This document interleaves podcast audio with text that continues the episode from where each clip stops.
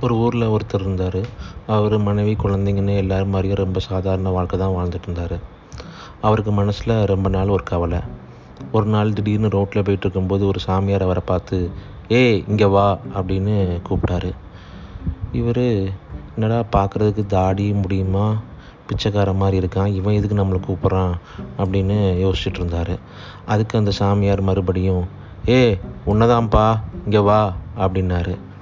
சரி என்ன தான் சொல்கிறான்னு பார்ப்போம் அப்படின்னு சொல்லிட்டு இவரும் அந்த சாமிக்கிட்ட போனார். அந்த சாமியார் என்னப்பா நானும் ரொம்ப நேரம் பார்த்துட்ருக்கேன். அந்த டீ கடையில் மூணு தம்மு விடாமல் இழுத்துட்ருக்க. சொல்லு என்ன பிரச்சனை? அப்படிங்கிறாரு. இவர் இல்லை எனக்கு பிரச்சனைலாம் ஒன்றும் இல்லை. நான் கிளம்புறேன் அப்படின்னாரு. அட உன் மூஞ்ச பார்த்தாலே தெரியுத. சொல்லுப்பா என்ன பிரச்சனைன்னு. அதுக்குள்ளே வழியை நான் சொல்கிறேன் அப்படின்னாரு.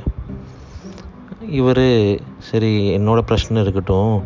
உங்கள் பிரச்சனைக்கு வழி தெரிஞ்சால் நீங்கள் ஏன் நடு ரோட்டில் உட்காந்து பிச்சை எடுத்துகிட்டு இருக்க போகிறீங்க அதனால் உங்கள் பிரச்சனைக்கு வழியை கண்டுபிடிங்க அப்படின்னாரு.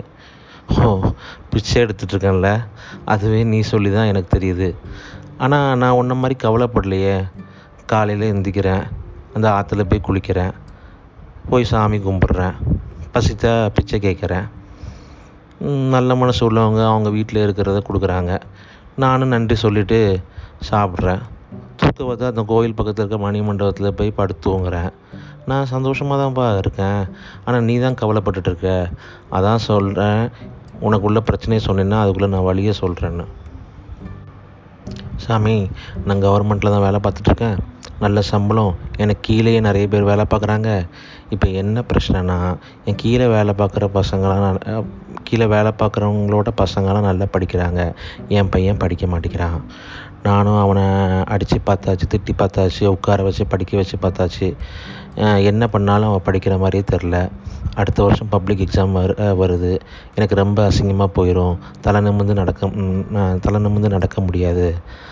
அதுதான். நீங்கள் என்ன பண்ணுவீங்களோ எனக்கு வழி சொல்கிறேன்னு சொன்னீங்க. எப்படியாவது அவன் படிக்கணும் அப்படின்னு சொன்னார். அதுக்கு அந்த சாமியார் கரெக்டு தான்ப்பா.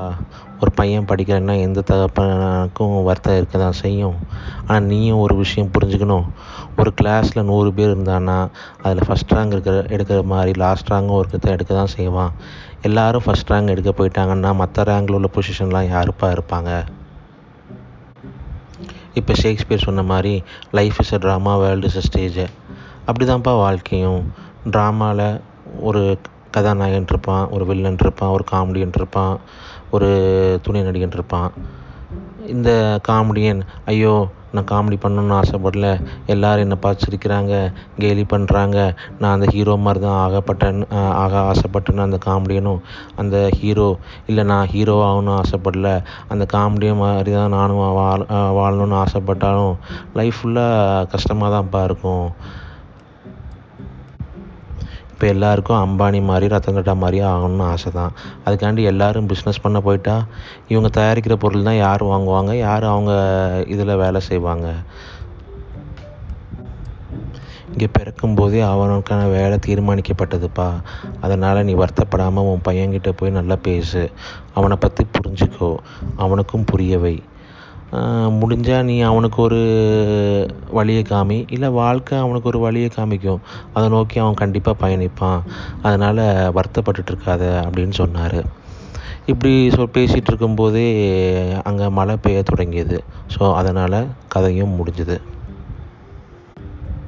இந்த கதையை நான் ஏன் சொல்கிறேன்னா ரொம்ப நாளாக என் மனசுக்குள்ளே இருக்கிற ஒரு விஷயந்தான் ஸோ ப்ளஸ் டூ மார்க்கில் மார்க் குறைஞ்சதான் இந்த கம்பேரிசன் வர்றது ரொம்ப சாதாரணமான ஒரு விஷயந்தான் அதுக்காண்டி நிறைய பேர் இறந்து போகிறாங்க ஒரு விஷயம் புரிஞ்சுக்கணும். ப்ளஸ் டூ மார்க் வந்து நம்ம லைஃப்பை டிட்டர்மைன் பண்ண போகிறது இல்லை ஸோ அதுக்காண்டி வருத்தப்படுறதும் இறந்து போகிறதும் இங்கே நடக்கிற ஒரு அபலங்களில் ஒன்றுன்னு தான் நான் நினைக்கிறேன். ஏன்னா நம்ம மனசில் முயற்சி கடைசி வரைக்கும் இருந்தால் ஸோ நம்ம எப்போ வேணாலும் சாதிக்கலாம். ஸோ ப்ளஸ் டூ மார்க்குங்கிறது நமக்கு ஜஸ்ட்டு ஒரு ஒரு மேற்படிப்புக்குள்ள ஒரு அதை அதுக்காண்டி ஒரு ஒரு ஒரு எக்ஸாம் அப்படி தான் நான் நான் அதை பார்க்குறேன். ஸோ நம்ம கடைசி வரைக்கும் முயற்சி பண்ணிகிட்டு இருந்தால் நம்ம லைஃப்பில் எப்போ வேணாலும் முன்னேறலாம். ஸோ ப்ளஸ் டூ மார்க்குனால் மார்க் குறைஞ்சா இந்த சாவறது இந்த மாதிரி ரொம்ப திட்டுறது இதெல்லாம் வேணாம். தேங்க்யூ